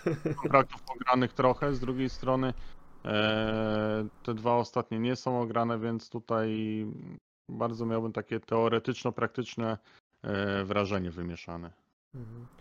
No, my z Maciejem możemy czysto teoretycznie się wypowiedzieć, więc to jest sprawiedliwie, ale mi by było tak trudno wybrać, że najłatwiej to wybrać, co, em, co się wydaje najmniej ciekawe i to jest ten Burglar's Turn i to jest najmniej ciekawe, co bym, co bym chciał sprawdzić. Mogę, mogę to wybrać, że na ten e, każdy inny przed tym. O. Ja odnoszę takie wrażenie, że chyba najprostszym i pewnie dlatego był jako pierwszy przedstawiony, najprostszym kontraktem do rozegrania jest Fellowship. Oczywiście. Jest taki najbardziej, na- najbardziej taki podstawowy i nie wymagający. Znaczy, no trzeba pilnować, żeby jak ta dziewiąta postać ci opuści, no to wtedy musisz obrócić kartę, ale on i tak nie wymaga jakiegoś tutaj wielkiego nakładu sił intelektualnych. Ale jest i zarazem jednym z najbardziej tematycznych. Mhm. A czy The Belger Stern też uważam, że jest tematycznym kontraktem. No, ja bo... mi się wydaje, że trzech łowców jest chyba najbardziej tematycznym. Oj nie, szary wędrowiec, tu się będę upiał. Chyba Trzech chłopców, trzech chłopców naprawdę bardzo, bardzo cenię sobie ten kontrakt, ale szary wędrowiec to jest, to jest maszyna do zabijania. Na Hall of Bjorn trzech łowców ma 5 pięć, em, pierścieni, a Szary Wędrowiec 4. pytanie, ile osób oceniało. 65 do 80. Chyba naj, najmniej klimatyczny to jest ten Council of the Wise, jeśli chodzi o klimat typowo. To specjalnie tam klimatu nie ma e, z tymi wydarzeniami. Ma tylko jeden pierścień. Maciej, powtórzę się. Zagrasz, to możesz zmienić Nie. trochę zdanie. Nie chodzi, mi o to, że on jest jakiś zły, chociaż faktycznie w... no Dobra, On w, zaraz. prak- on, w- on w praktyce daje niespodziankę. Tak, ale on nie jest jakby klimatyczny jako tako, tak mi się zdaje. Czy ja wiem? Kwestia może klimatu, jaki potrzebujesz. No, jednak tutaj masz y, w jakiś tam sposób. On, on, bardzo, on bardzo jest podobny do tego wydarzenia neutralnego, Mhm. jakby nie patrzeć. Tak. Więc tutaj, więc tutaj też no, otrzymujesz jakąś pomoc, tak? Jeśli chodzi o moją taką hierarchię, to tutaj na pierwszym miejscu byłyby dwa kontrakty, właśnie trzech łowców i szary wędrowiec. Według mnie one najciekawsze możliwości dadzą. Na kolejnym takim miejscu mm, również byłyby dwa kontrakty, to byłoby właśnie, właśnie byłyby Fellowship y, i Bond of Friendship. Bar- do tej pory tak myślałem bardziej, że raczej Fellowship, ale tak jak dzisiaj sobie porozmawialiśmy, to tak wydaje mi się, że ten Bond of Friendship też jest bardzo fajny. I ja bym te cztery kontrakty tutaj tak szczególnie wyróżnił jako takie najciekawsze. Dalej dopiero byłyby te trzy pozostałe i chyba też y, Berger Stern u mnie byłby mimo wszystko na końcu. Tylko najmniej taki, za mało użyteczny jest po prostu. Natomiast y, jeszcze jak już wspominaliście o, o tym, że można sobie zagrać czterema Aragornami z Bond of Friendship, Oczywiście to jest niezgodne z zasadami, nie można mieć e, czterech, e, ale, ale czterech Aragornów, ale e, do czego go zmierzam? Że chętnie widziałbym kontrakt, który pozwala nam wziąć dwie kopie tego samego bohatera na przykład. Ale to coś takiego masz właśnie w No właśnie, tym dodatku Tym za trzy. Mhm. No. Tak, ale właśnie konkretnie, żeby to były dwie osobne karty, tak? Że jakby y, Aragorn, który ma aspekt y, powiedzmy tego Dunedaina i Aragorn w aspekcie powiedzmy Mhm. tego tam zwiadowcy na przykład y, niebieskiego, tak? No tak, to jakbyś to połączył. No bo, tutaj, no bo tutaj w dodatku masz fajnie wszystko objaśnione, tak? A w kontrakcie jakby to miało wyglądać? Możesz mieć na przykład, y, grasz tylko powiedzmy dwoma kopiami danego bohatera, nic, żadnego, żadnych bohaterów więcej. To byłyby, powiedzmy, klimatycznie to byłyby takie pewne aspekty osobowości tego bohatera, tak, kim on jest. E, oczywiście każdy, właśnie i to jest py- ciekawe pytanie, czy oni mieliby wspólne dodatki na przykład. Właśnie dalej, da, da, dalej widzę większe zastosowanie niestety do tego dodatku niż niż, niż Nie, nie, ale mi chodzi nawet nie o, o zastosowanie, o użyteczność, o fajność taką, nie? To byłoby takie śmieszkowe, chociaż też by wykraczało poza pewne zasady, ale to takie ciekawe byłoby. Według mnie. Dobrze. E, myślę, że będziemy kończyć. Tak. Ja Nie tylko na zwyczajowo przypomnę, że jeżeli dotrwaliście do końca tego odcinka, to możecie się z nami śmiało kontaktować na kompaniatorina małpa gmail.com. Tam możecie podsyłać nam e, różne tematy na odcinki. Jeżeli e, chcielibyśmy, żebyście, chcielibyście, żebyśmy coś jakiś poruszyli, to na pewno zwrócimy na to uwagę. Za tydzień e, zapraszamy na streama. Mam nadzieję, że teraz w całym gronie się zbierzemy. Też mam taką nadzieję. E, oczywiście jest taka sama godzina, 19, z godzina 20 środa. Za dwa tygodnie oczywiście będzie czat, wideoczat. E, I zapraszamy Was do oczywiście śledzenia naszego fanpage'a też, bo tam wszystkie wydarzenia, które mają miejsce są ogłaszane, więc niczego nie przegapicie. Kompania Torina na Facebooku wpiszecie i tam się pojawimy. Też najprostsza droga, żeby się z nami skontaktować swoją drogą. No dobra, to w takim razie do następnego tygodnia. Na razie. Do usłyszenia. Do usłyszenia.